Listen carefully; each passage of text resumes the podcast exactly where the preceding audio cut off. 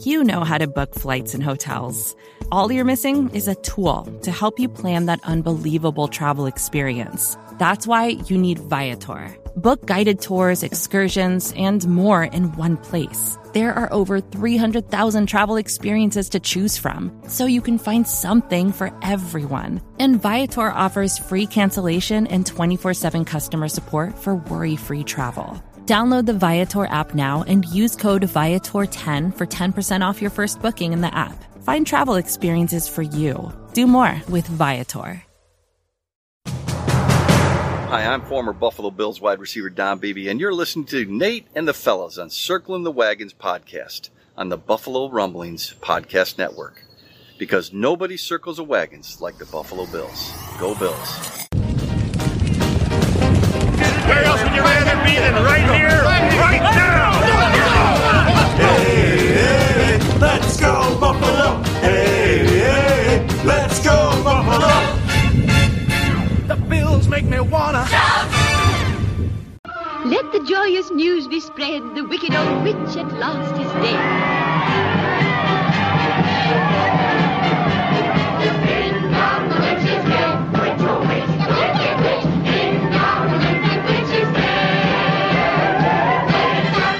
Welcome to the Circling the Wagons podcast, a podcast discussing the Bills all year round with interviews, news, recaps, and insightful fan discussion. Most times. Here's your host and lifelong Bills fan, Nate. Hello, everyone. Welcome to this recap episode of Circling the Wagons, a Buffalo Rumblings podcast. I'm your host, Nate, and we are going to discuss the Bills curb stomping the Patriots 38 to 9 to sweep the Pats for the first time since 1999. It was, a, it was such a good win. Such a good win to discuss tonight. We're so happy to be here with you. We're going to go over our thoughts on the game, some stats of the game, our plays of the game, and as always, our wall of famers and wall of shamers with some help from our amazing followers on Twitter. We also have our weekly podcast giveaway, so stick around for that. But uh, first, I'm joined by my co-hosts John and Mike. And fellas, this was uh, this was the fourth primetime game in a row the Bills have played. Uh, the Bills, like I mentioned before, swept the Patriots. First time they've done this since 1999, and not only swept them. Unlike their first meeting, they really they really dominated this entire game. They won by almost 30 points. And to me, I mean, we, we've been talking, I feel like the last few weeks on this recap, on these recaps, just, uh, how significant each win seems to be. First, it was showing everyone how Josh Allen was doing on a national stage. Then it was winning the AFC East division title for the first time since 1995. That was significant. And then I feel like even this week is significant as well, because even though this isn't the same Patriots team of the last 20 years or so, I mean, this just feels so good. It feels like the torch has been passed from one franchise to another. Just not passed. Passed sounds too passive. It's like we took the torch from the hands of Bill Belichick and the Patriots franchise. And it's just, it's almost like a, a preview into what hopefully the next 10 or 15 years will be like as a Bills fan. And this, this win, particularly this season, just has a different feel to it. It feels so good. Um, I'm going to open it up to you guys. John, how do you feel after uh, today's victory and sweeping of the Patriots? Man, what year is this? We- just won four primetime games in a row. When was the last time that happened? This season has just been so surreal. Like over the drought, I've been used to like hoping the defense would be on the field more than the offense. Like they'd have a better chance of scoring or something. Like, oh, it's third and long. Oh, they should just punt it. They're, they probably the other team will score. Now, like Allen will score four times on the same drive if he has to, if there's a penalty or whatever it is. On that last uh, Allen touchdown pass to Diggs, I'm talking to my wife. I'm like, oh, Allen will be smart. He'll throw this one away. Instead, Allen's like, nah, I'm, I'm just going to throw it to Diggs for a touchdown. it's, it's just ridiculous. It's, it's so crazy to have an offense this good. And like, I know it's been a work in progress over the last three or four years, but it just also feels so sudden at the same time. This is the sixth time the Bills have ever had 12 plus wins in a season. They beat Miami next week to clinch the number two seed. It'll be the third time they've had a 13 win season, the only other two being in 1990 and 1991. This is just ridiculous. Yeah, well put, John. What about you, Mike? What what what kind of significance do you get from from today's from today's beatdown? Nate, I still have goosebumps. It was such a complete game, like specifically to this game, but you can't escape the domination that the Patriots have had for the past 20 years. And as you alluded to, it's just, it feels like a changing of the guard. We might look back at this as just an incredible turning point in the coming years, hopefully, maybe decades. Man, I hope so. Yeah. Yeah, this you know, I on a personal note, I remember when I was in college and uh, I went to UB and I was taking a buddy with mine. Like somehow my dad was able to get us tickets during during the the uh, school year, and I was like, man, like my dad got me tickets to the Bills game. I haven't been to a Bills game in years. I actually at that point when I was in college, I'd only been to a few, and uh, we went there and like, oh, this is going to be so much fun. Uh, the Bills were looking good. I mean, it was like you know the Bledsoe years or right right right around then, and the Bills ended up losing to the Patriots like 38 to it was almost like the same score. It was like 37 to 10 or 38 to 7 or something like that. You know, the Patriots are doing what the Patriots do as they run up the score in the fourth quarter. I mean, that was they just didn't give a fuck then. They were they then for the most time they didn't. For the most part of you know their era, they didn't. They didn't care about running up the score. They were up by three scores in the fourth quarter. They're they're Tom Brady's throwing a 50 yard bomb to Randy Moss. Like that's the kind of team that they are. So when the Bills were up by, you know, 38 to 9, you know, 31 to 9, I'm like, don't let off the gas. Like, just hammer them. Like, give it to them. Like, I want them to pulverize Bill Belichick before he rides off into retirement. I want him to feel a little bit of what this is like. And, and luckily they did it. Sean McDermott's not the type of coach that normally does that.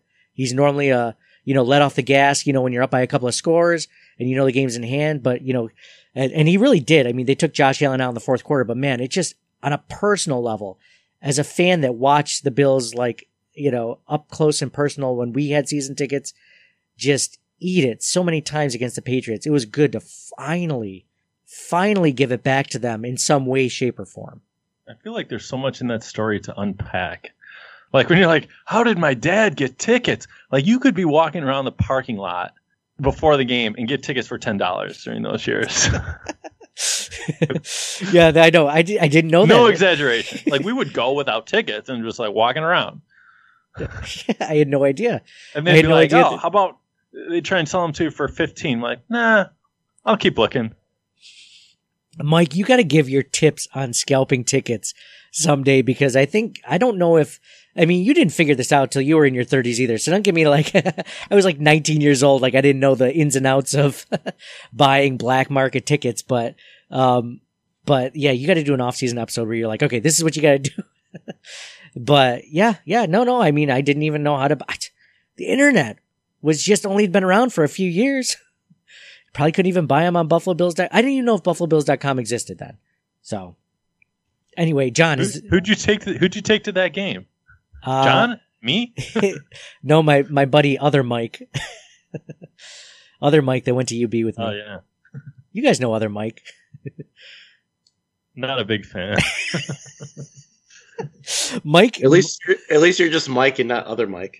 yeah, I know. Mike. Well, to that Mike, you That are sounds other Mike. mysterious, though. I'm kind of envious. Kind of. yeah, to that Mike, you It's are other. Mike. Yeah, yeah, it's a mistake. I feel I always kind of felt like I was cheating on you a little bit with other Mike when we would hang out and do fun stuff together. But uh, I was thinking of you the whole time, Mike. Um, how much? When you took me to that game in college, that was the time we, we were driving down the wrong side of the road. Uh, yeah, yeah. I drove down the left hand side of the road.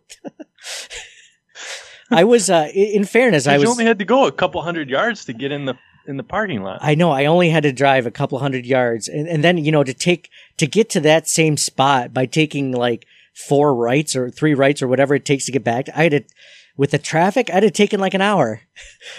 so I drove down. I drove down the, the side. I was I was off to the side. I wasn't you in had your the road. you had your emergency lights on. I had my emergency lights on to bring as much attention to myself as possible. And then the cop, the cop was like, "What are you doing?" I think he said it a little bit louder and angrier than that. What the hell are you doing? He's like, I should get, I was like, oh, I'm sorry, officer. He's like, I should get my ticket book out right now and just give you a ticket. I'm sorry. I understand you're frustrated. I can see why you would be frustrated, but hear me out. I didn't want to drive that much further the other way. I'm just trying to save some time. I hope you can understand. Be like speeding ticket. I was going 120 on the, like, I hope you can understand, officer. I just wanted to get there quicker. uh, so John, how about you on a personal level? I've only talked about myself. How did that feel? Like on a personal level, level after seeing, you know, the team that, that we've rooted for just, just get it handed to them, you know, every, every season it felt like.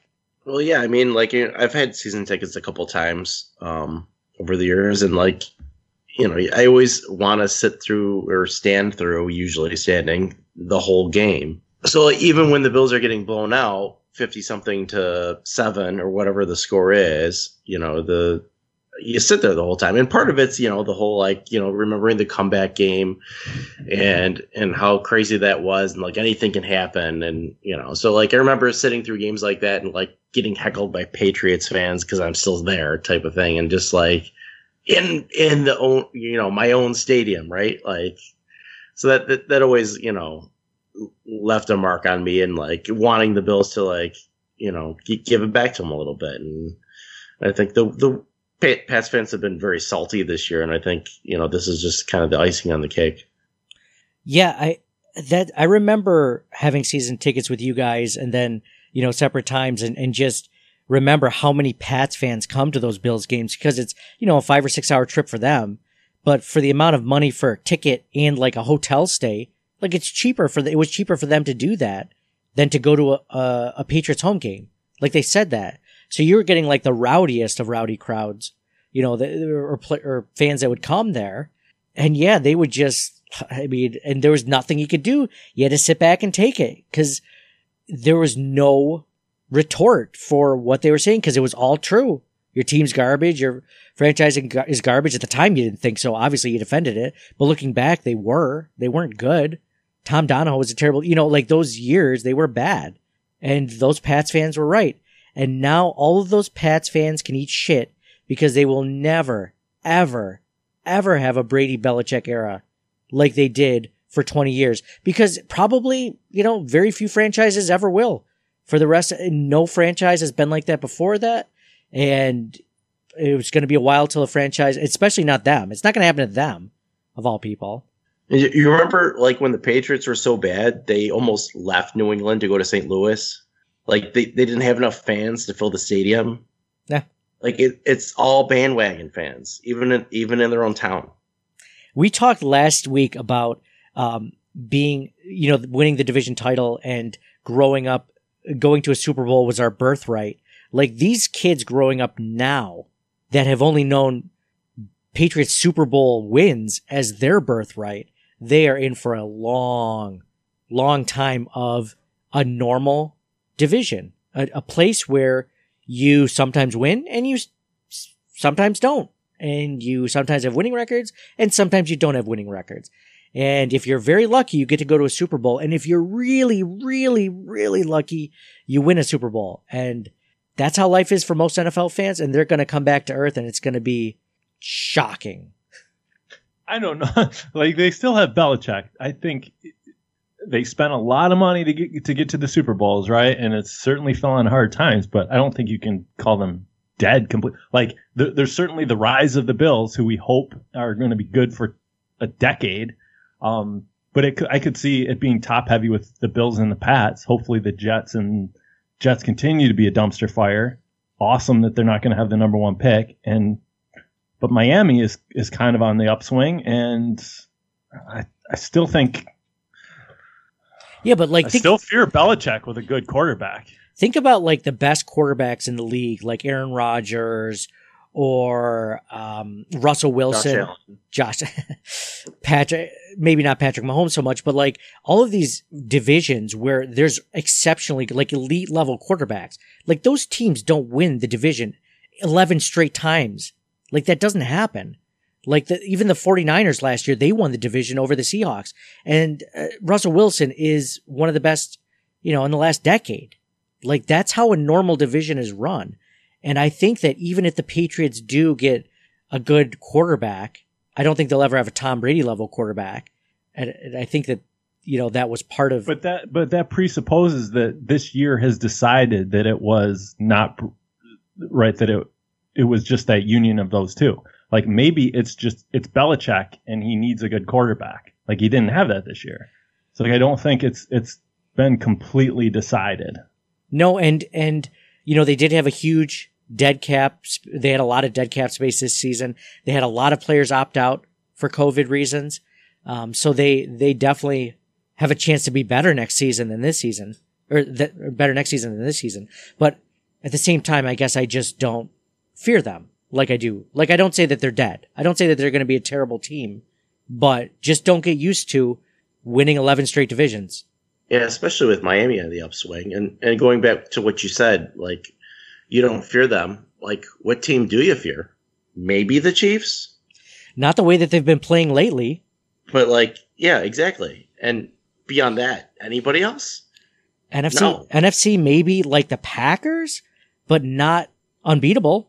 They're good. Exactly.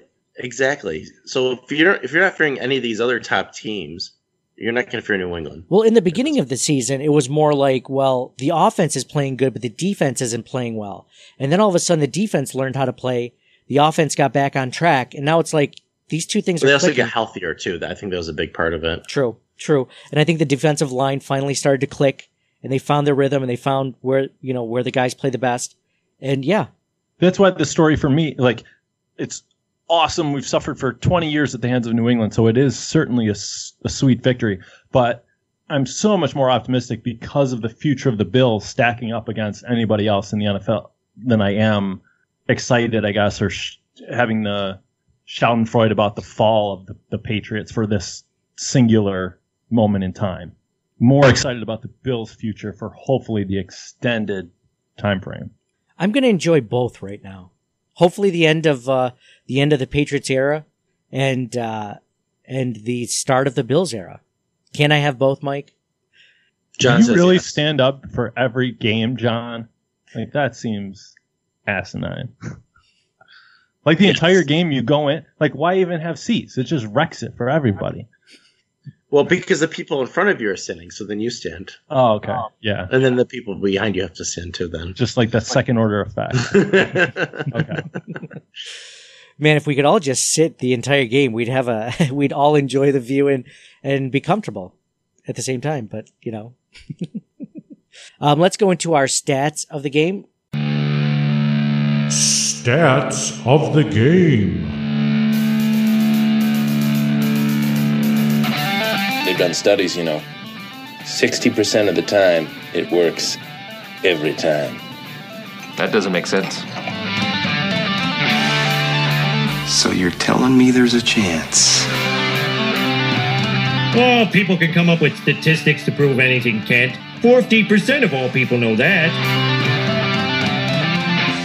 On the Bills side of the ball, Josh Allen, 27 for 36, 320 yards, four touchdowns, zero interceptions, and most of that was done within the first three, three to three plus quarters, maybe a few few minutes into the fourth quarter. So he could have even padded his stats even more than that. He needed 359 yards today to tie Drew Bledsoe's uh, franchise leading single season record for passing yards. So right now he is 39 yards away from that. So 40 yards next week against the Dolphins, which we're going to talk a, lot, a little bit about later. Um, the, the playoff seeding and scenarios. Um, 40, 40 yards and, Josh Allen breaks Drew Bledsoe's single season record for passing. Zach Moss, uh, leading the, the Bills on the ground, 12 carries for 57 yards and one touchdown. He was 4.8 yards per carry. Devin Singletary was 10 carries for 36 yards, zero touchdowns, 3.6 yards per carry. Josh Allen had four carries for 35 yards, 8.8 yards per carry. On the receiving side of the ball, Stefon Diggs, nine receptions on 11 targets, 145 yards, and three touchdowns. Just an unbelievable game by Stefon Diggs. Next leading receiver, Dawson Knox, three receptions on four targets for 51 yards. That one target he did not catch was that wide open pass in the end zone. And uh, as soon as I say anything about Dawson Knox negatively on Twitter, he starts playing well. So I'm going to continue to do it until he doesn't make any negative plays during the game. Uh, Gabriel Davis had three receptions on five targets for 33 yards. He did have that long 41 yard touchdown pass that was called back because Bill Belichick called timeout like right before the play snapped. Um, it didn't seem like the, the refs blew the play quick enough, but, uh, he would have had uh, a much better day.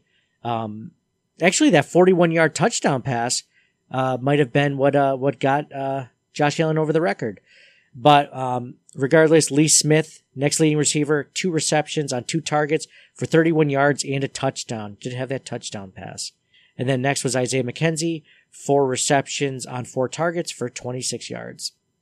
On the defensive side of the ball, Matt Milano had a sack today on in eight tackles, uh, one tackle for loss. Quinn Jefferson had two tackles, one sack.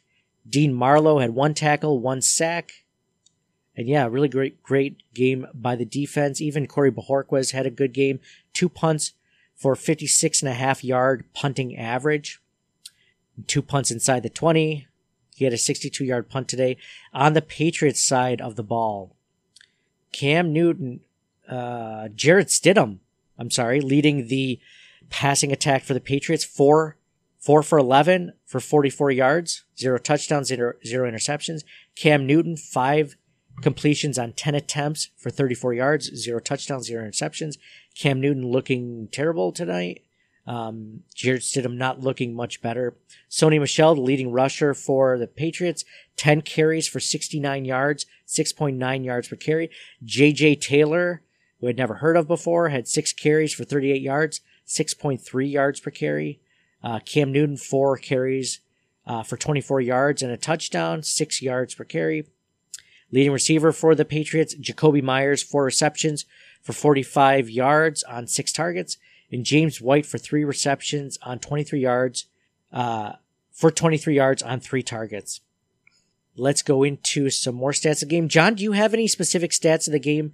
I know you have, usually have a few. I didn't know if you mentioned them all earlier in the podcast or if you have any more. No, I think uh, between me and you, we got most of them. Um, I did want to mention that since 1999, that was the last game. That was the last time we hit. we had six wins in the division. We were six and two. Um, so that was back when the Colts were in the division. So eight games to play in the division. Um, we had gone six and two four times in the Super Bowl era, and seven and one three times. So if we win next week, it would be our first time going undefeated in the division. Wow. Lots of records being set this season. Allen has more touchdown passes, 34 in a season than any team or than any player in team history. Four passing touchdowns or 34 passing touchdowns in a season. Josh Allen, um, also set the franchise record for completions in a season. He was up to, I forget how many he had, but Drew Bledsoe previously held the record with 375 completions in 2002. Josh Allen had 300 yards passing tonight, obviously, setting a new franchise record for 300 yard games in a season with eight. Wow. Eight out of 15 games, he had 300 yards passing. Remember that when that was the big deal starting the season? Can Josh Allen get a 300 yard passing game? Well, not only that, he set the franchise record for how many times he's passed for 300 yards. Stefon Diggs is the first Bill with three receiving touchdowns in a game since Stevie Johnson in 2010. So those are some cool stats of the game. And we are going to take a quick commercial break. After that, we'll go into our sweet sassy molassy plays of the game and our wall of famers and wall of shamers. So stick around. Vacations can be tricky. You already know how to book flights and hotels, but now the only thing you're missing is, you know, the actual travel experience.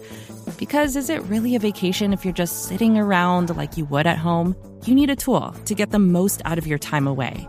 That's where Viator steps in. You can book guided tours, activities, excursions, and more in one place to make your trip truly unforgettable. Viator has over 300,000 travel experiences to choose from. Everything from simple tours to extreme adventures and all the niche, interesting stuff in between. So you can plan something that everyone you're traveling with will enjoy. Real traveler reviews give the inside scoop from people who already been on the experiences you're considering, so you can plan with confidence. Free cancellation helps you plan for the unexpected.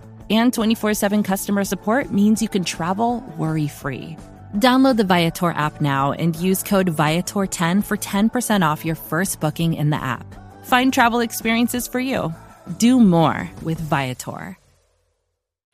All right, welcome back to Circling the Wagons, a Buffalo Rumblings podcast. This is our recap show. I am your host, Nate. Thank you so much for joining us. I'm with my co-hosts, John and Mike, and we are going to go into our sweet sassy molassy plays of the game. Sweet sassy molassy, get out the checkbook and pay grandma for the rubdown. Our sweet sassy molassy plays of the game brought to you by the DraftKings Sportsbook at del Lago.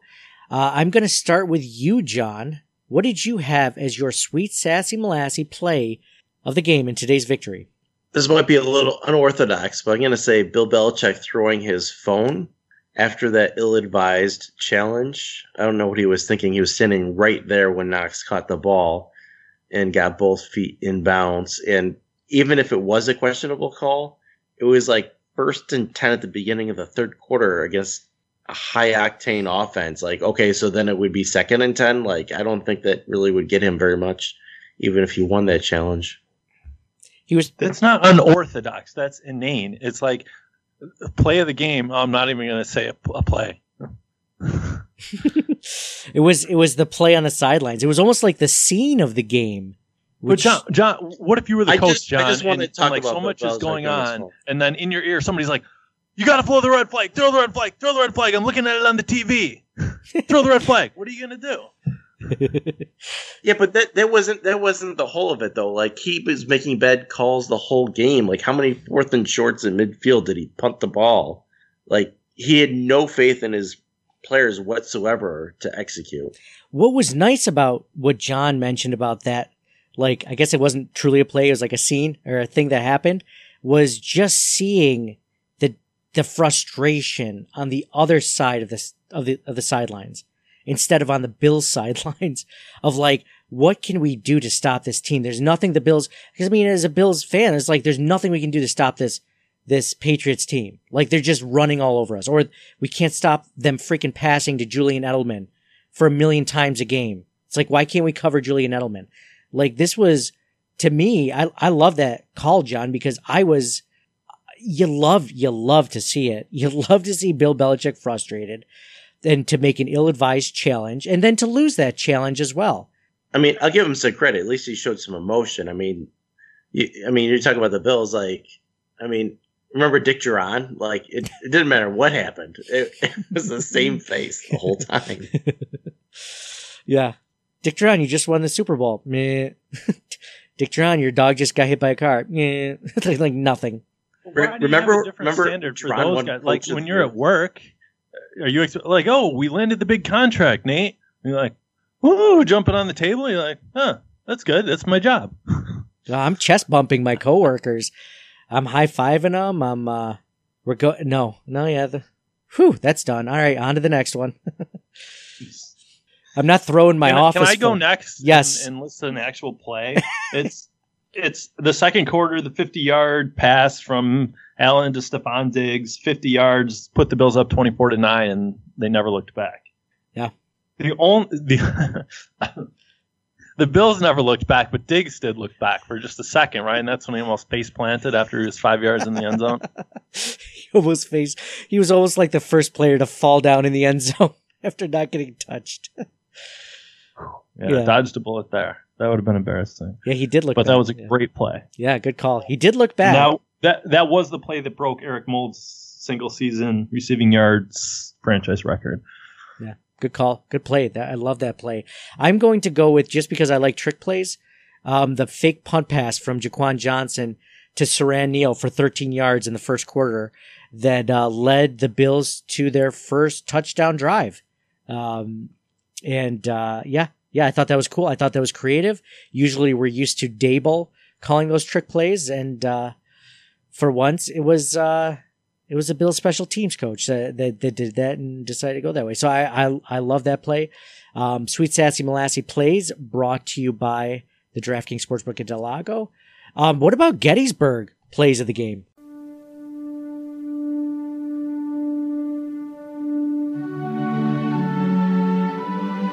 Four score and seven years ago. Do you guys have a Gettysburg play of the game? The Gettysburg play of the game brought to you by the DraftKings Sportsbook at del Lago. John, what about you? I'll go with you. Uh, with you first on this one. I'm sure you got a good one. This might be a little unorthodox, but again, Do you know what unorthodox means? You should just say like. I'm not even gonna go. I'm not gonna say it. Trying not to. I'm gonna start my New Year's resolution early and not be. Can't say anything nice. Go ahead, John. well, thank you. Unorthodox.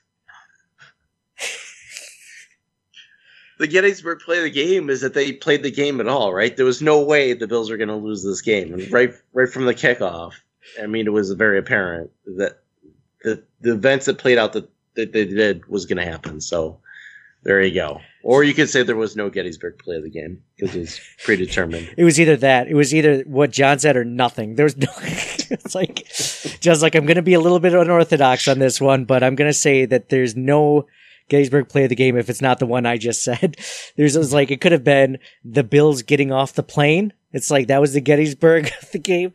It could have been when the when the schedule came out and the Bills were uh, going to play the play the Patriots on uh, December 28th. Oh, interesting. I like it. Mike, what about you? Do you have an unorthodox one, or do you have one uh, that's that's orthodox? No, I have an orthodox one. I'd say two stick out to me. The first drive with the when the Pats got clever um, with their trick play, and it was a deep pass to the left to Byrd, and he just dropped it. Um, I think that was very impactful. Um, but the the big one that stuck out to me too is the fake punt.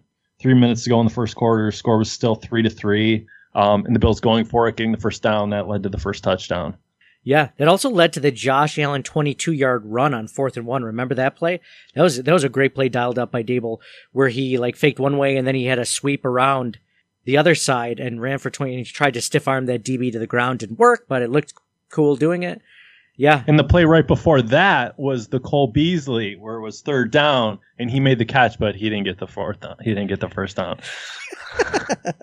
Are you telling me that third and Cole did not get the first down on his third down catch? Like Nate's finally gonna get one. Wow, here it goes. Oh, That happened a couple of times where he couldn't get it. He stretched out for it, but he couldn't get the first down. Uh, hey, he's done it before. He doesn't have to do it every week to prove himself. Um, I'm gonna go for my Gettysburg of the game. I'm gonna use Mike's. I'm gonna say that that dropped pass on the first drive by the Patriots by Byrd, um, by the on that trick play, which definitely would have scored, or at least that gotten them down to the one yard line or whatever it was. Uh, without without that, I mean, I don't think the play. I don't think that the game changes dramatically, but um, you know, I I I think that the Patriots would have had a little bit more momentum than just kicking a field goal, 45 yard field goal on that drive to just go up three nothing instead of seven nothing to start the game. I think it would have set the pace for the game, you know, offensively for Patriots. And then, I mean, Cam Newton only had 35 yards passing for God's sake, you know, so it would have almost doubled his passing yardage just on that one play. So, um, you know, Bill's defense showing up, showing up today like they have been the the entire season. it's almost like when we're talking about battles and stuff like that. Is almost that it feels a little myopic in the sense of like we're talking about one battle and blah blah. blah but um, it's almost like you guys to piggyback off what you guys were saying before, like a changing of the guard. It's almost right, like uh, an emp- It could be an empire changing if if this if this goes on, like Rome conquering Greece, right? Like Greece like rules the world for a thousand years, and then Rome takes over. Who knows? Yeah, wow. Wow. Or to use an event that more people are familiar with, the rebellion, the rebels force taking down the Death Star in Star Wars, right? And that the the the evil empire for many years. I That's feel like I know more about that than I do the Roman Empire. Isn't that sad? Um, but I couldn't see the Roman Empire visually, so I don't think that is sad. Maybe after all, um, You could even use another Bills example. During the entire 1970s, the Bills lost to the Dolphins all 20 times. They at least beat the Pats once or twice over the last 20 years, right? The and then in 1980, first game of the season, they beat the Dolphins, and the goalposts come down in Buffalo. Like it was this huge thing. Like I think that's more of a direct example, right? Yeah, I guess that makes more sense than the Romans and the Greeks and uh, the Empire and the rebellions, the rebel forces. Yeah, good call. See, John doesn't like similes. John, John, that was a very orthodox example that you just gave us. I was not expecting. I'm sorry for the uh, Wall of Fame and shame. I'll go back to unorthodox. Thank you. Thank you. I'm not used to that. So the Gettysburg of the game brought to you by the DraftKings Sportsbook at del Lago. Now let's go into our Wall of Famers and Wall of Shamers for today's victory brought to you by the DraftKings Sportsbook at del Lago. Um, Wall of Fame. Wall.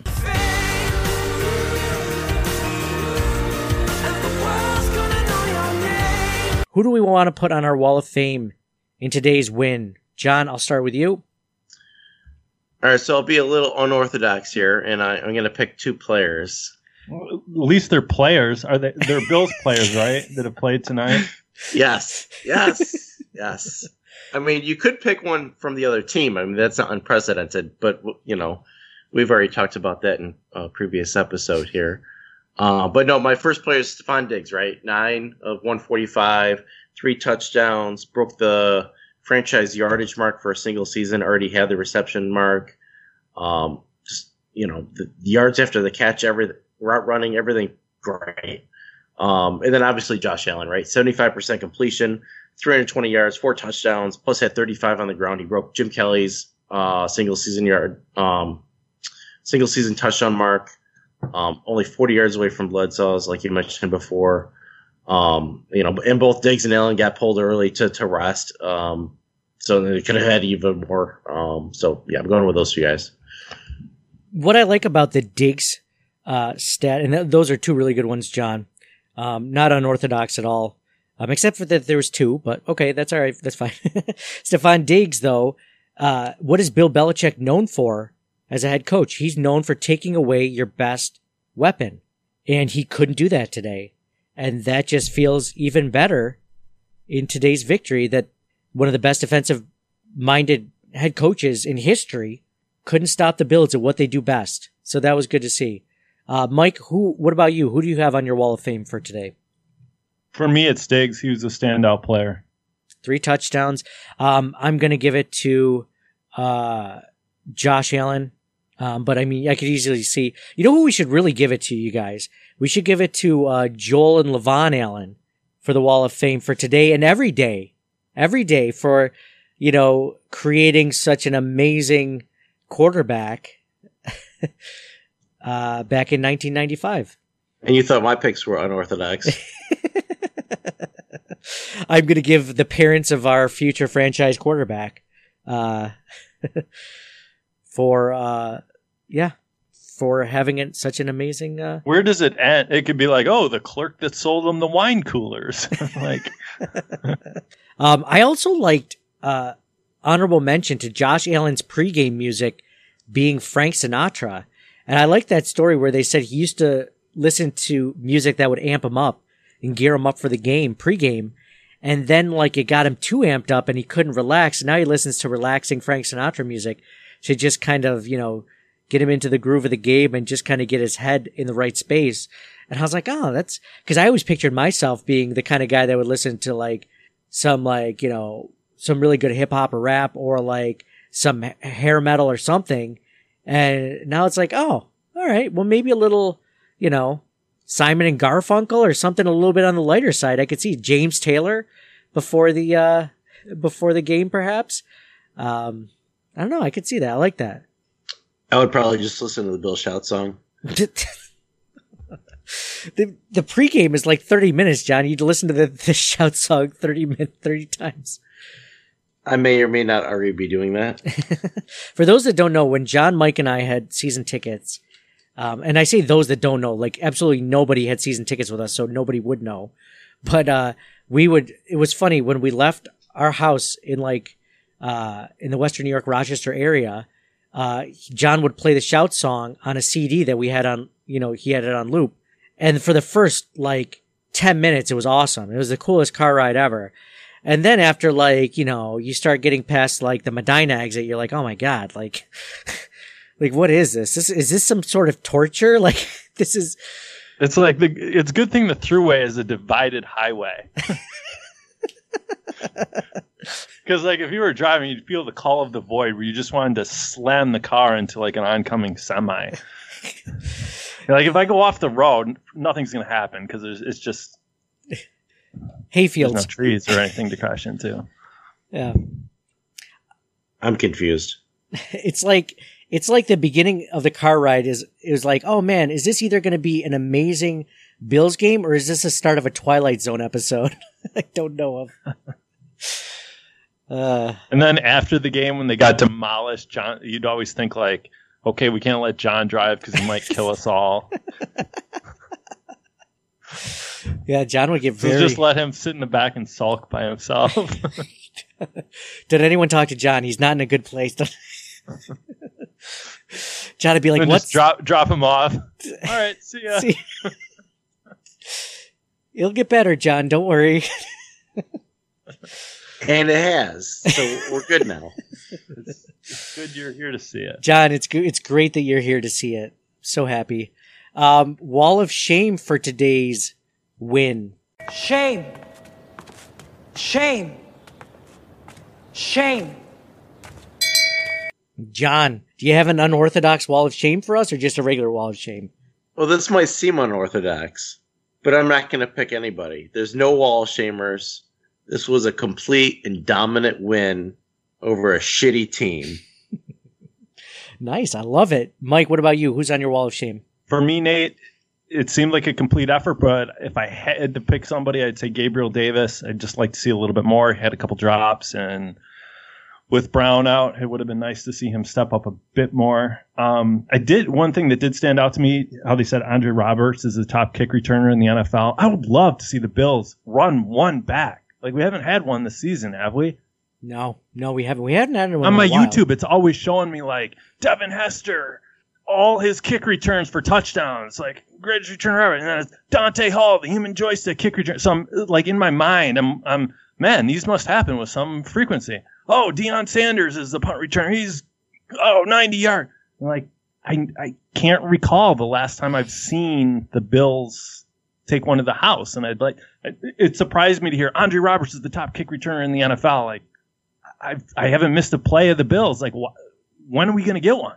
Well, they've also changed a lot of the rules. You can't do any of those wedges anymore, even with like two or three guys. And he has returned a bunch for 30 or 40 yards, but I can I can see why it's harder to return them all the way. Yeah, yeah, that's a good point, Mike. I haven't seen one in a while. But on the flip side, we also haven't seen one scored against the Bills in a while, so that's also a good sign. the coverage unit is very good this season. But yeah, yeah, that's a good one. So Gabriel Davis on Mike's wall of shame. Um, I was gonna give it to Dawson Knox after that drop touchdown in the end zone, but it's hard to do that because he definitely redeemed himself throughout the rest of the game. Hopefully, this is the start of something that lasts through the playoffs into the Super Bowl. And yeah, but but yeah, I don't. I mean, the only thing I can think of though on my wall of shame would be Bill Belichick for not retiring after this game because um, uh, I don't think it's going to get much easier for him. This, I mean, geez, the guy's got to be almost in his 80s. Like, just give it up, man. Come on. Like, this is just just stop playing. And I say this because I because I think he's still a good head coach, and I just don't want him to. I just I just want it to be between us and the Dolphins. I don't have to worry about the Patriots. Just like I didn't worry about the Patriots as a kid because they were a terrible franchise. Let's go back to that time frame as a Bills fan. He's 68 years old. Oh, he's only 68? Ah, he's got a couple more Why years. would you retire? You have adulation of millions, money. Like none of that's important. Like if you're doing something you enjoy, it's not duplicatable, right? Anything like nothing will compare to it, unless you're like offered a CEO job. so you're saying that we might have Bill Belichick for like another 10 years? I would say I mean- easy. Levy didn't start coaching the Bills until he was like what? He was like 61 or 62 when he took over the Bills, and he coached them for 10 years. So he's in his early 70s when he retired. Jeez. Well, you just depressed me and about every Bills fan listening to this podcast. I thought he was like easily in his 70s. So, okay. All right. Well, Seventy is the new fifty-five. dude, I'm 38. I feel like I'm 55.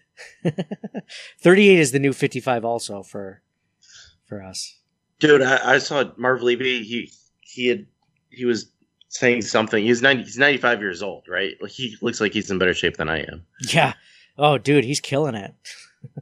I'm so jealous of Marv Levy right now in 95. Guy's in great You'd shape. trade places with him in a heartbeat. Guy probably has better knees. He has less bags under his eyes than I do. Guy's crushing it. Um, so as I do every week after the Bills game, I ask Twitter who is on your wall of fame and wall of shame after today's win or loss. And you guys never seem to disappoint. So I'm going to read some of those uh, tweets right now. And start off with Edgar Donnybrook. He writes, Wall of Fame 17 plus 14 equals 6. Nice. So that's basically the Josh Allen Stefon Diggs numbers equals a touchdown, which is one of our designs on our TeePublic store, our TeePublic store. If you go to teepublic.com slash stores slash CTW pod, uh, we have that design. So check it out. You can buy that there. Uh, thank you for everyone, by the way, that supported us all before Christmas, everything like that, all of our designs. Uh, really appreciate all of you guys doing that. What's his name? Donnybrook? Edgar Donnybrook. Yep. you know, you guys know what a Donnybrook is? I feel like I should know now that you say that. what is a Donnybrook? It's just a free for all, all out brawl. Oh, okay. Usually in a public place. Oh, really? Oh. So if you are, so Edgar Donnybrook, he probably gets into, he's the kind of guy that gets into those fights, but probably doesn't shy away from them or he wouldn't use them as his name. So he's the kind of guy you want while getting into a Donnybrook. Maybe we could befriend him. We've never had like a, A tough big guy. tough friend. No, we haven't. Yeah. We could be a lot mouthier. Yeah. Hey, Edgar. Hey, how big are you? Because we don't need one of those like small guys that's really good or really thinks he's really tough. We need a big guy that knows he's tough. So Edgar, We don't actually want to do anything. We just want the intimidation factor. just want the ability. Yeah. One of our friends, one of our, our graphics designer for the podcast, Nick, he knows martial arts. He's got like a black belt in jujitsu or karate. I can't remember. I feel so much, uh, so much better when I'm around. He's a big dude. He's strong. He, he obviously knows, he knows how to use like all of the weapons that you see in the Ninja Turtles. Like I feel, uh, you know, I feel pretty tough when I'm around him. The few times that I'm around him outside of work. Wall of Shame. Edgar writes, Edgar Donnybrook writes, the run D, if you want to get picky, Bill Belichick for complaining about us after he did the same shit for the last 20 years. Gettysburg, that sweet special teams play to Neal for the first down game. Nice. Joe Forrest writes, Wall of Fame, Josh Allen and Diggs showing why Beane gave up a first round pick and more for him. Wall of Shame to the touchdown drop passes. The Gettysburg is the fake punt. Private Joker 2003 writes, Wall of Fame, Josh Allen, who drew Josh Allen, who drew Mahomes comparisons after rolling left and slinging a fastball to Diggs for the stud receiver's third touchdown of the night. Great point by Private Joker 2003. Um, the fact that Josh Allen was rolling to the left, that was a touchdown pass that John talked about earlier. Rolling to the left as a right-handed thrower, a tough pass to make. Wall of Shame, he writes, Taiwan Jones for mimicking a carnival pop-up target for Josh Allen to knock down. Did Allen win a stuffed animal for that throw? That's a good one. It's a good one. We're, If I w- if I, I don't, I totally get it. Like, oh, Patrick Mahomes, like. But if you're Josh Allen, you're like, eh, dude's the same as me. so it's stuff like if if uh, I don't know somebody was talking, you're oh Nate, you're you're almost as good as John. You're like, what the freak? I'd be like, that's an unorthodox take because I don't agree with it. I know. You'd, you Wait, what does that mean? I want the comparisons to be about me, him to me, not me to him. Is or something not like so Not- proximate, like temporally, right? Like, oh, it's like Joe Montana. Yeah. Like somebody who's not your direct contem, who's your same age. I feel like Yes. that's rough. Yes, exactly. Like almost the same exact age, the same. Ex- yeah, it'd be yeah. If it was like if someone was like that's a Brett Favre like pass, Yeah, yeah. people would it be just like, seems different when the person's 15, 20 years older than the same same as you. But if you're Josh Like, oh, that was so amazing. That one thing you did reminded me of what that guy does every single time. Oh, Thanks. the guy that's your that's your yeah yeah I like that one. That's a good point because you'd want as Josh Allen for everyone to be like that. Mahomes pass was just like what Josh Allen would do if given the opportunity. um, Miss T writes, we were actually thinking we talked before the podcast about giving Taiwan Jones the uh, Wall of Shame, but but John brought this up. He's like, well, he's like the fourth or fifth string running back. So are you really going to give? I don't remember him really being a part of the offense the entire season or play. So you really can't give it to him. Miss T writes, she says, Wall of Fame, Allen and Diggs, my favorite duo. They were outstanding. Wall of Shame, I mean, most of the team played incredibly well tonight, but those dropped balls slash touchdown catches hurt. Rob Zach writes, Wall of Fame, the long overdue domination in Foxborough. The new Belichick phone gifts. GIFs, I should say. Wall of Shame, the Knox touchdown drop. Andrew Ensing writes, Wall of Fame, the offensive line really clicking. That's a good point. Josh Allen did have a ton of time tonight. Wall of Shame, the refs on the Cam touchdown run not calling the obvious holding penalty. Now, this is a great point brought up by Andrew because Mario Addison almost tackled, almost sacked uh, Cam Newton, but he was being held and dragged down by the offensive lineman from behind. And then Cam Newton, you know, obviously scrambled out of the pocket. He got past Tremaine Edmunds and then scored that nine yard touchdown. Um, the only touchdown of the entire game for the Patriots. They missed the point after right after. And, uh, yeah, good call there.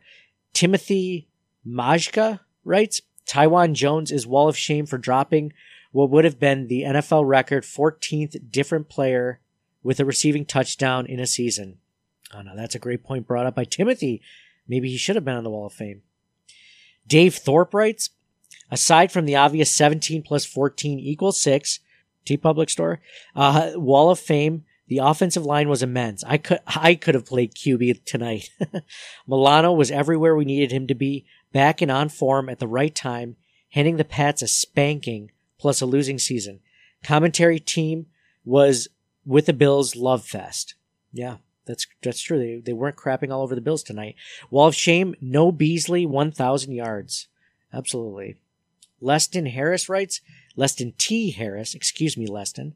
Leston T. Harris writes, Wall of Fame, Milano. Gotta pay him or Williams somehow. The Bills are good. We're definitely going to talk about that in the off season, but uh, there are some interesting thoughts on that. Wall of Shame, Daboll. Man is too good and can't keep showing people it because he'll be as good as gone. Jason La Canfora uh, wrote this last weekend that uh, Daboll is considered one of the hottest names in the coaching scene right now, so we'll see how that ends up going. But he definitely helped his case tonight. Devin Brown writes, Wall of Fame once again to Josh, another dominating performance. Wall of Shame to Belichick for taking his frustra- frustrations out on inanimate objects. well, would you prefer him to take his frustrations out on animate objects like people or animals? it's better. It's better that we leave it on the on the inanimate ones.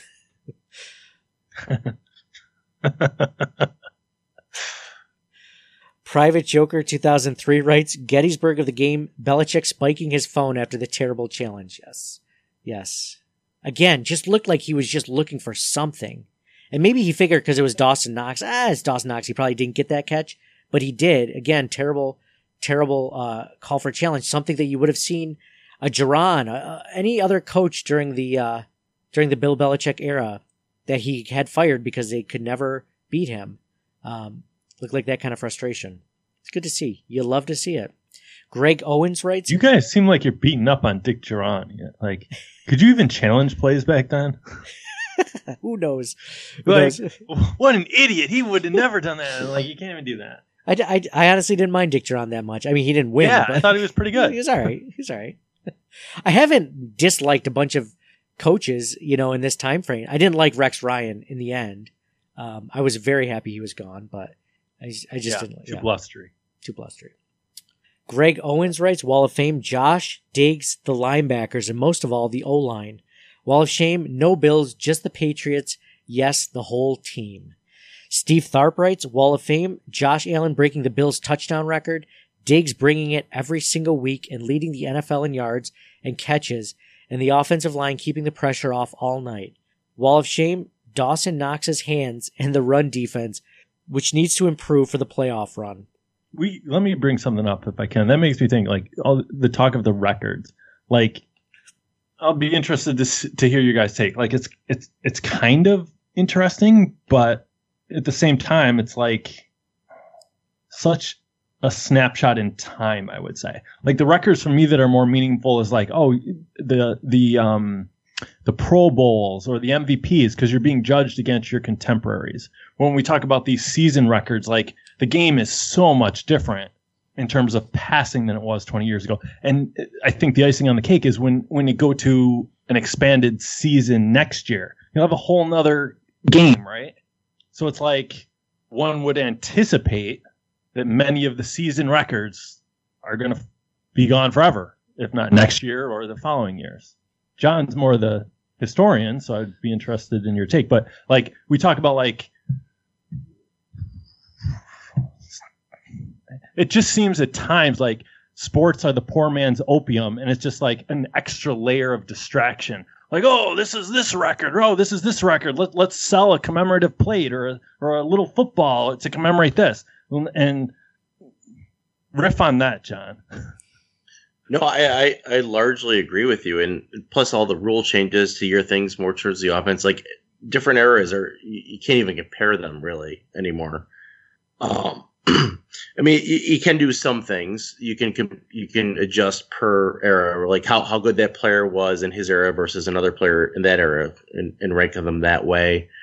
Um, you can look at like you know m- maybe like over the 14 game season, like, oh, OJ Simpson got 2,003 yards, but this guy got 2,200 yards in a 60, but Simpson still had more yards per game than this guy. Like, you stuff like that, but yeah, you, you can't really compare era to era. You have to compare, you know, Allen is number five in his era and Kelly is number three in his era or something like that. You make some determination and, and then cross compare that way it, it, it's too hard with all the different changes in like the number of teams and even in your division and rule changes and everything. There's just so many different things. I think I think the reason why it's it's fun to bring up these these records being broken is that they should have been broken a long time ago based on you know like like John mentioned the rule changes and the fact that you can't do nearly as much you know to stop passing offenses that you could do in 2002 um, so it's one of those things where it's like this was this is a changing of the guard for the Bills offensively and we're finally starting to see that. And it also highlights the ineptitude of the Bills offenses from from now to till you know since 2002. And then not only that, so so so are you you're proving all these things on offense, but it's also something that should get you even more excited as a Bills fan because this is the start of something and it's already this good. You're only hoping it can stay this good or get better. You know, so there's, th- this is why it's fun for me, at least as a fan, to hear about Allen and Diggs breaking these records. Cause it's like both these guys are young. This is their first year playing together. You're hoping this is their floor and that it'll only become more like a Matt Ryan, Julio Jones or Matt Stafford, you know, Calvin Johnson, like, or like maybe a better duo, perhaps like Michael Irvin, Troy Aikman, or, you know, uh, Joe Montana, Jerry Steve Rice. Young, Jerry Rice, Joe. Mon- yeah. Yeah. people that have actually accomplished something. Yeah, that's fair. um, so, so yeah, that's, that's what I get out of it, at least. You're right. In, in the grand scheme of things, I'd rather compare Josh Allen's, you know, yardage to Aaron Rodgers as opposed to Drew Bledsoe's, right? Um, but I think this is, this is just an important thing to bring up and it's cool to, cool to talk about. But hopefully, all these and and to separate it out from the Bills for a second, right? Like the touchdown record or the the single season records, one would expect them to fall in short order once we have a whole extra game. Yes, absolutely. Yeah, and, and even some of the career records, depending on what the statistic is, a lot of it ends up being a longevity record, right? Like if you played for 20 years, you're probably gonna ha- and and you were consistent enough, you can probably gonna get the record. But like you might have somebody who only played 10 years that was better at the position, but somebody's like, well, you didn't have the stats that this guy had. Well, because he played half as long, right? Yeah, yeah, good call. Good call. Steve Tharp continues. Good, good discussion, Mike. Steve Tharp continues. Uh, Wall of Shame. Dawson Knox's hands and the run defense. Oh no, I already read that. All right, Henry Booth. Henry Booth writes, Wall of Fame. Allen for finally besting Belichick in resounding fashion and the entire team for a dominant performance on Monday Night Football. Wall of Shame. Belichick's poor phone that he spiked against the bench after the failed challenge. Lots of Bills fans feeling bad for that phone. Um, if it makes you feel any better, that phone didn't feel any pain. Um, Andrew, Andrew Naik, G N A I H C, Naik, Naik, Andrew Naik, Wall of Fame, all the QBs.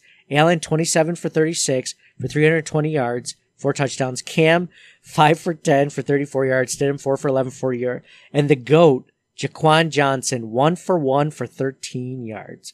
Wall of Shame, the Colts and the Browns for making the game in week 17 matter. Yeah. Yeah. Thanks a lot. Um, Jason P writes Wall of Fame, the offense, defense, special teams, and coaching staff. Wall of Shame, the commentary. Man, that was unbear- unbearable. Yeah, that's like every week. That's not new. Um, just because they're always so bad. Mike Graham writes, all, I'm to be like Oprah here, whereas you get a wall of fame, you get a wall of fame, you get a wall of fame, everyone, and he writes in parentheses, except Taiwan Jones, gets a wall of fame. We just swept the fucking Patriots. Take that, Bill. Let's go. So many emotions right now. If you guys aren't following us on Twitter Instagram or Facebook, um, follow us at CTW Pod, like Circling the Wagons Pod. I just unleashed like three different memes going for that same um, concept.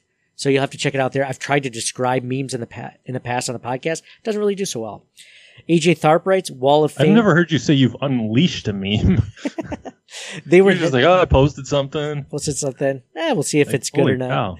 I unleashed it onto social media. So enjoy, Bills fans. uh, AJ Tharp writes Wall of Fame, Allen and Diggs for making it happen. The O line for allowing zero sacks. Poyer and Milano for that D. for that D. And Knox, but only when the catch was hard. yeah, that's another thing. I can't. Dawson Knox, if the catch is in traffic and it's like one of those things where like, ah, he might drop it, he'll catch it every single time. If it's wide open, hits him right in the hands, he'll drop it. like it's just like the most frustrating thing. Like if he's Josh Allen, like you cannot throw him to him as if he's a normal receiver. You have to throw it behind him. You have to make him jump really high for it or go really low for it or uh, make him one handed over his head. Wall of Shame, Taiwan Jones and a wide open Knox. I swear the man is hot hands Hannon from Little Giants. the Bills God writes, I'll be brief this week. Oh, thank you. Thank you, the Bills God, for being brief. I appreciate that. Uh, Wall of Fame, Diggs and Allen for breaking records. Milano for being fire. Straight fire. Wall of Shame, Knox for dropping a wide open pass in the end zone, but being able to make a trapeze catch on the next drive. Consistency, man. Consistency. Like I always say on the podcast, uh, I want to love you, jo- Dawson Knox. I want to really, really like you and love you, but you keep doing those plays and it makes me hard to. It makes me, it makes it tough to. Christopher Allegret writes, Wall of Fame, Josh Allen breaking Jim Kelly's touchdown record. Wall of Shame dropped touchdown passes in the end zone. Knox is an emotional roller coaster. Well, good on Knox. You got to give him credit for like picking it up. Like it would have been very easy um, if he did get too emotional and dropped every pass after that, like Zay Jones would have. Um, but he didn't, and he and he found a way to man up and catch every pass after that. So actually, I think we should give him credit for the way he ended the game. It's actually kind of funny because the touchdown pass was by far the easiest one to catch, and all the other ones were way more difficult. Yeah, and it was also the most important. it was for a touchdown. Well, well, they scored anyway, but you know. Yeah. you know, Big R writes, Wall of Fame Diggs who could go down as the greatest Bills wide receiver ever. Josh Allen and Dawson Knox for making up for the drop with incredible catches that even Nate loved. How do you know Big R? Um, Wall of Shame. He's right though. Big R, you got me. Um, Wall of Shame. No one. Maybe Belichick for making Cam play when he looked off or hurt. I don't even think Cam is hurt or he's off. I think this is just how he is. Gettysburg, the fake punt. Love the cojones. Josh Rinkin writes Wall of Fame, the dynamic tight end Lee Smith, catching the mul- catching the ball multiple times. Wish we scored more on them. Bye bye, Patriots. Deuces. The Bills are scary good, writes Wall of Fame, Allen and Diggs, Wall of Shame, Nick Wright. Emmett21 writes Wall of Fame, Allen and Diggs, they were on a whole other level in the offensive line. Wall of Shame, the refs were terrible. Not Knox, he redeemed himself with a tough fourth down grab and the sideline toe tapper. Gettysburg, he writes, the fake punt pass. The game was over from that point on. Love the aggression. That's, something like, that's something a Bill Belichick team would have done. So even Sean McDermott out Bill Belichick, Bill Belichick. Josh Allen writes Wall of Fame, the whole team again. Wall of Shame, the refs again. A lot of suspect no calls. Go Bills. Buffalo Seal, I should say Buffa AFC East champs ceilings writes Wall of Fame Diggs baby all the Bills wide receiver records, but more importantly, brick to the Pats face with a sweep and give them a losing record for the first time since 2000. Great call there. Wall of Shame dropped passes. Gettysburg, the Diggs 50 yard touchdown to go from 17 to 9 to 24 to 9. And there was no way that Pats O was catching them at that point. Yeah, nice. Michael Stephen writes Wall of Fame, besides obvious guys, the whole offensive line, they only gave up one hit on Josh and gave him so much time in the pocket. Honorable mention to Siran Neal. Isn't it crazy to think that the Bills defense, the Bills offensive line, the run game, everything is all coming together at the perfect time in the season. I think, in my opinion, I don't know. I, I you can't help but get excited as a Bills fan that that's all happening. John Drazen writes, Wall of Fame Matt Barkley for reminding us in the fourth quarter of how lucky we are to have Josh Allen under center. he writes, he writes, said with love, but it highlighted how we've been spoiled this season. it's a good, good call. I love that one. Mark writes, Wall of Fame, the whole Bills organization. What a successful year. Anytime you get to see Belichick destroy technology, you know you are on fire. Wall of Shame, the pom pom on the sideline report. WTF wears one the size of their own head. Ridiculous. That's funny. Alex Jones writes, he writes this in all caps. Wall of Wall of Fame, I think he means. Everyone, I don't care. We killed the New England Patriots on national television, all in caps. I feel you, Alex. I feel you, man. Salvador Espinoza writes Wall of Fame. Josh Allen's mother for birthing such a stud. Wall of Shame. Whoever told Bill Belichick to challenge that Knox catch. Guys, Amb 05 writes Wall of Fame. The beautiful bill, billboard a few miles from Pat Stadium. So that was what he's discussing is the billboard that Fox Sports, I believe, put up that said the best fans in the NFL or Buffalo Bills fans or something in that respect. In that respect, because we won a Twitter poll like six months ago. I forgot all about it. And uh, yeah, they put up the uh, the billboard in New England because Bills fans got a, a chance to choose which uh, division opponent they wanted to put that billboard. And Fox News did that, or Fox Sports did that. And uh, that was pretty cool. A lot of uh, pictures on social media. Wall of Shame, the commentary. I'm putting my brain on injured reserve after the botched lobotomy they performed on me throughout the game. James Camblin writes, Love the pod. Play of the game is Diggs touchdown where he shrugged off a safety and a corner. Dude, that was that was a uh, there was one touchdown that we didn't discuss, and I'm not sure if James means this one as well. I think he does because it was like a nine yard touchdown pass. It looked like as soon as Diggs caught it, he was going to get tackled, but instead, like they hit him, but they didn't tackle him. They didn't actually wrap him up, and he just strutted into the into the end zone. After I love I love that not only for Diggs for not just falling down whatever after getting hit, but just um, it just basically symbolized the game. That makes me think like what what's John talking about in the different eras though. Like 20 uh, 25 years ago, like in I don't want to say glory days and and cuz obviously we are not fans of CTE. but they NFL used to sell the DVDs of like the biggest hits. Like we watched some at your house, Nate. Like yeah. you had like the NFL bloopers, the biggest hits. Like you could not make that catch back in the day. You would have gotten your head taken off by Steve Atwater coming over the middle. Like you would have been uh, taken out on a stretcher. You know what I mean? Like it's just such a different game, yeah. right, John? Yeah, it is. Yeah, they're not selling. They're not selling the, the. What did I have on on VHS? Big hit, er, big blocks, big hits, and at the end of every play, the guy would be like not moving.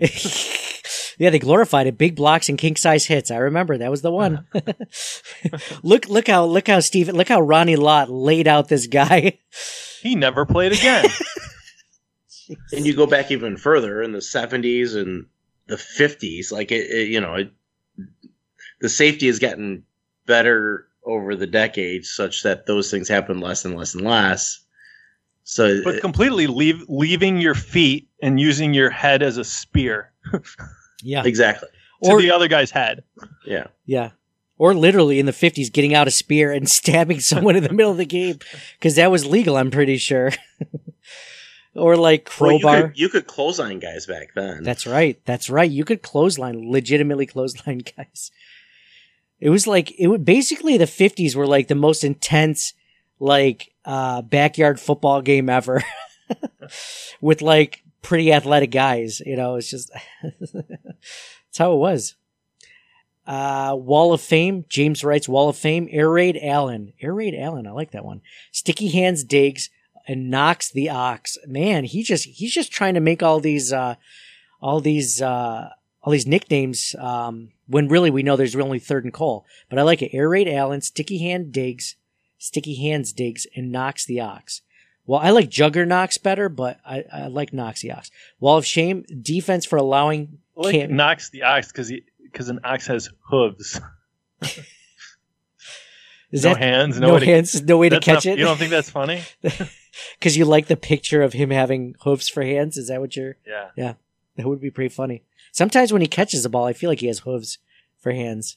I, I just think of like like a like a Borat meme where like the top of it just says touchdown and then the bottom's like Knox.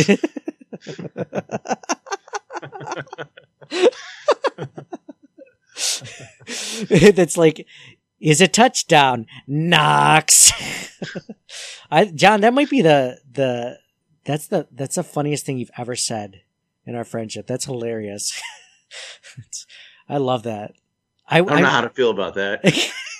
I know. Jeez. that was that was I did not see that. I did not see a Borat reference coming. I did not see a meme. Re- I'm I'm going to make that meme after this after this podcast. It was so good. Um Why'd you immediately shit on John after? oh, I'm sorry. I did I from the highest of the high to uh. John, that was just I just thought that that was that was really funny and clever. It's not the most funny. You've said some funny witty He saw you were the, you were yeah like what leading the podcast and he just clawed you back down. Like oh, a crab is is getting higher than me. I wanted people to compare John to me, not the other way around. okay. I don't want him. I don't want people to be like Nate. That was a funny joke. That was like something John would say. um, yeah, you've said some funny things too, John. Sorry. Um, wall of shame. Defense for allowing Cam in the end zone. Don't have a Gettysburg, but we need a new second string quarterback. Hashtag third and Cole. Travis Kuhn writes, I'm almost done. Travis Kuhn writes, a wall of fame, Josh Allen for breaking the franchise record, Diggs for that catch, and the rest of the Bills organization. Wall of shame, McDermott for not taking Beasley out when they took Josh out. I get nervous when I see trainers near our players. That is right. Um, Cole Beasley did leave the game with um, an injury. I'm not sure where it stands right now, but um, stay tuned to the Buffalo Rumblings Podcast Network. Uh, we'll keep you up to date on all that stuff throughout the week. Travis Kuhn also writes also on the wall of shame. The drop passes in the end zone should have had them, but we didn't need them. Let's see. I'll do two more. Patch writes Wall of Fame, the entire Bills organization and special teams. Wall of Shame, blank. If super duper picky, Gabriel Davis for not attacking the ball to either catch it or draw the defensive pass interference. It's a good call. There were some balls I feel like he just didn't go after. And I don't know if it's because, uh, I, I don't know. I think that might be a rookie thing or whatever, but, um, yeah, he didn't draw the defensive pass interference when I thought that they were potentially catchable balls. Um, weird. Gettysburg play of the game. He says, uh, punt team audible checking into an easy pitch and catch for a first down. That was definitely a heads up play, uh, by the Bills special teams. Mark Zurich writes Wall of Fame. Brandon Beane. This is a complete team and the Pats had almost no answers all game for anything. Wall of Shame. None. We blew out the Pats in their building to sweep them. I'm glad we ended it on that one from Mark Zurich.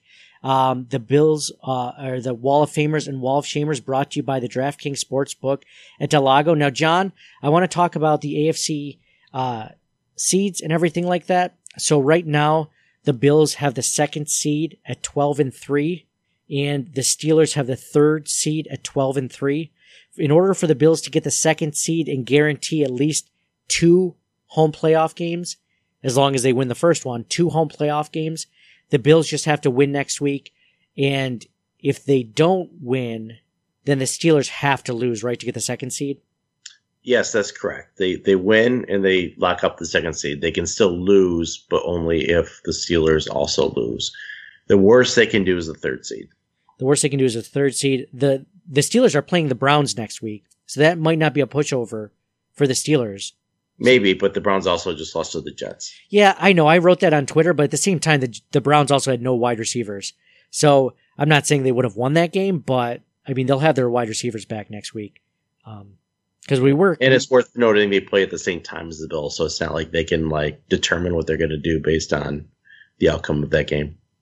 Yeah, the NFL is smart to do that in week 17 because you know if like the the Steelers played and they ended up uh losing that game and the Bills didn't need to play, they would have sat knowing yeah, there's yeah, they don't have any Thursday or Monday night games or anything like that. So smart.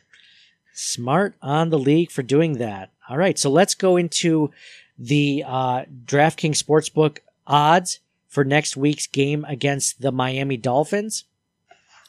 So, Mike, if you go to the DraftKings Sportsbook at del Lago right now, what will you find for the odds for the Bills game against the Dolphins? It must be too close to the game because I actually don't see anything for that game. Do you? I have three sports books where I was able to find a number. I'll just go with the the majority. I'm not going to average them or anything like that. Just go. Two of the three have the same number. Do you guys want to take a guess? Now, it's in Miami or is it in Buffalo? I can't remember. It is in Buffalo. Bills by 17. Bills by a billion. No, I'm just kidding. Um, 17 and a half. I'm going to go under that one, to under 17 and a half by John. I'm going to say, uh, cause I'm going to be realistic. The Bills were, the Dolphins are 10 and five. Uh, it's potential, it's potential that the, uh, Bills could knock the Dolphins out of the playoffs if they win. They do need to win next week. I'm going to go, I'm going to go five point favorites. So John says 17 and a half. Mike, I say five. Nate, you win. Two and a half. Oh, two. Wow, only two and a half? Yeesh. But the other sports book I look, looked at was five and a half. So it seems like it just seems like week 17 is tough, right? Just a lot of uncertainty. Everybody put money on the Bills. Yeah, this seems like an easy bet to me. Dude, Fitzmagic? Yeah, well, we'll see if Tua gets benched again in the fourth quarter, so Fitzmagic can save him, or if Fitzmagic's going to start. We'll see. Should be interesting. Well, if they bench him for Fitzpatrick in the fourth again and hope for a Hail Mary, he could always also throw a couple interceptions in the fourth quarter like he normally does. Yeah, Fitzmagic becomes Fitz tragic. Yeah, but for one game, I I don't I don't want to play Miami in the playoffs. So, so this is a good question. Like who between the teams that they might face in the first round, who would you who would you pick? The between Miami, Cleveland, Tennessee, Indy, and Baltimore. I gotta go I almost think they match up best against Miami. Yeah, I would think so too. I I, I want to dive in deeper into the stats of like where these teams have really been playing the last four or five weeks, like where they stand, like in the Cleveland. run. Um, I Cleveland just because they just lost. so good Their- though, their and that's ru- their weakest spot. So Same we've thing just been disappointed for 20 years, and I could just see Fitzpatrick coming in and crushing us, Oh, Pl- like playing out of his mind. That would be the worst. Um, I would say so. This is what doesn't scare me about teams that have a good run game, because I know that's like the weakness of our defense, right? Is that if the Bills end up going up by a couple of scores, you know, and it's like in the second half of the game, and the Bills are winning by ten or fourteen points, um, because their offense, their passing offense is so good, like the team won't have a chance to run the ball. So as long as the Bills can somehow get jump out to a lead and make the team get really antsy and feel like they can't run the ball anymore, then the Bills will be fine. Just like tonight, like the the Patriots are a better run team than they are passing team. Obviously, Cam Newton's atrocious. So you just get ahead enough and they can't throw the ball any, or they can't run the ball anymore because it doesn't matter. Both both the Patriots running backs, I believe, had over six yards per carry. Didn't freaking matter because the Bills got ahead so quickly. I- I think one difference is all the teams that are in the playoffs are going to have a lot better defenses than the Patriots do. Perhaps. Are you expecting Nate to, to give you some ground, John? Because it's not going to happen. No, I get a perhaps, and I'm going to take it. Maybe, maybe we'll see. We'll see. Like I, I'm thinking, out of those five teams, Miami and Indy would be the preferable teams if I had to pick. I don't want to play I'm. Baltimore. I don't want to play Baltimore if I have a choice. Baltimore, Cleveland, Tennessee all have really good running games, and I, that scares me more. They have good defenses too. Um, at least at least Not Tennessee that- does in, in Baltimore. Not that any of these teams fear me. I don't like. I'm not afraid of any of the five. Right? Like I think the Bills can beat any of these teams. Mm-hmm. Um, but if I had to pick, it would be either Miami or Indy. Sounds like a good poll question. Okay. Maybe we'll do that this week. All right, Mike. So that was the uh, the odds brought to you by the odds for week 17 brought to you by the DraftKings Sportsbook at del Lago. Do you have a joke to end today's podcast and we're all riding high. We're all feeling good. Yeah. Okay. Do you have the one from last week cuz I cut you off last week and we didn't do one? This is a new No, one. It's, it's gone forever. This joke is about a man, a Bills fan, but you have to presuppose that that COVID doesn't exist because this guy wants to go out partying. Like the Bills just beat the Pats, so excited, wants to go out. But his wife told him that if he ever comes home drunk again, she will leave him. It's it. But he goes out drinking. right? And he drinks and he drinks and he just throws up all over himself because he's celebrating the big win. So he turns to his friend when it's time to go home. He's like, "What am I? What am I gonna do?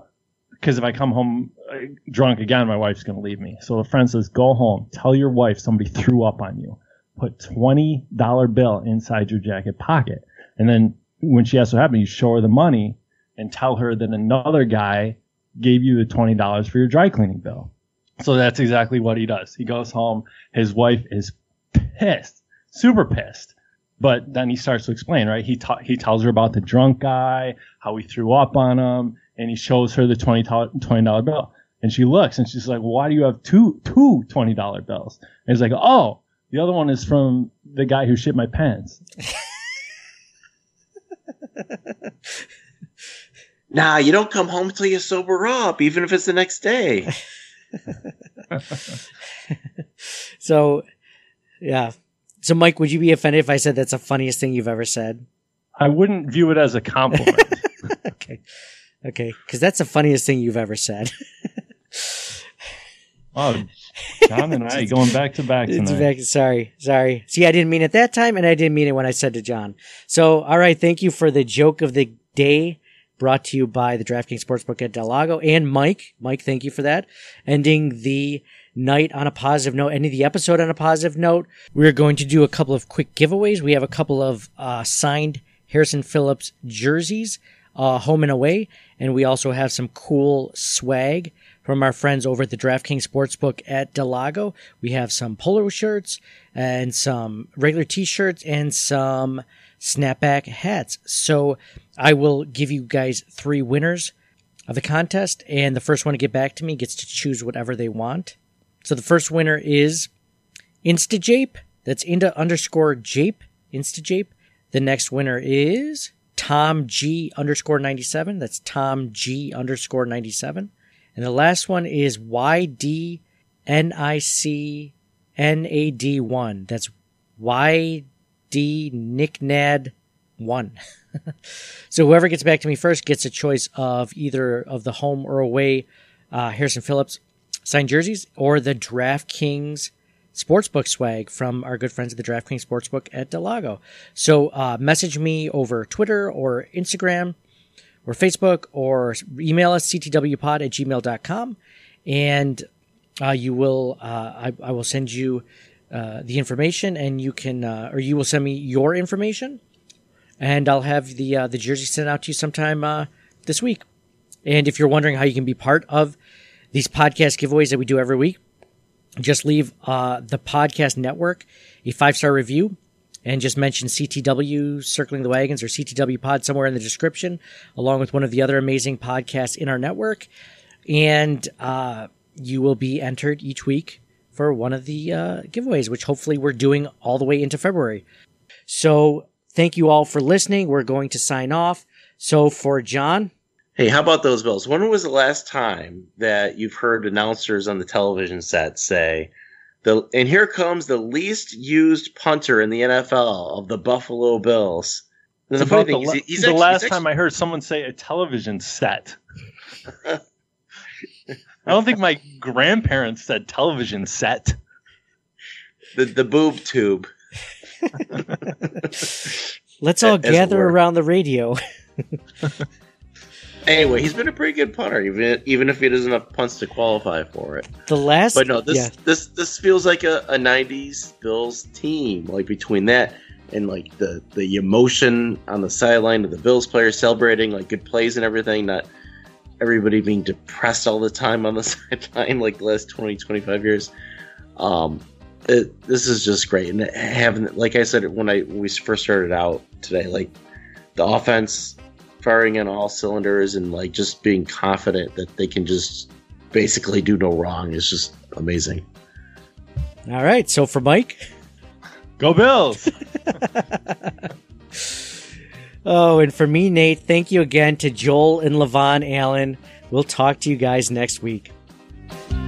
Thank you for listening to the Circling the Wagons podcast. Download and subscribe to us in your favorite podcast service. Email us at ctwpod at gmail.com. That's Charlie Tango Whiskey Pod at gmail.com. Follow us on Facebook and Twitter at CTWPod. And most importantly, go Bills!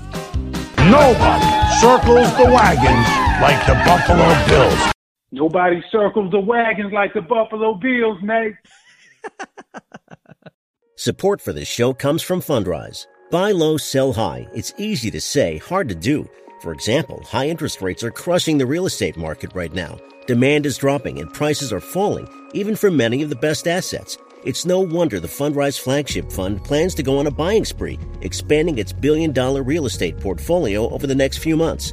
You can add the Fundrise Flagship Fund to your portfolio in just minutes and with as little as $10 by visiting fundrise.com slash Fox. Carefully consider the investment objectives, risks, charges, and expenses of the Fundrise Flagship Fund before investing. This and other information can be found in the fund's prospectus at fundrise.com slash flagship.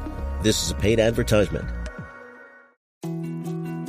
More to dos, less time, and an infinite number of tools to keep track of. Sometimes doing business has never felt harder, but you don't need a miracle to hit your goals. You can just use HubSpot because their all in one customer platform can make growing your business infinitely easier. Imagine this high quality leads, fast closing deals, wildly happy customers, and more benchmark breaking quarters. It's not a miracle, it's HubSpot. Visit HubSpot.com to get started today.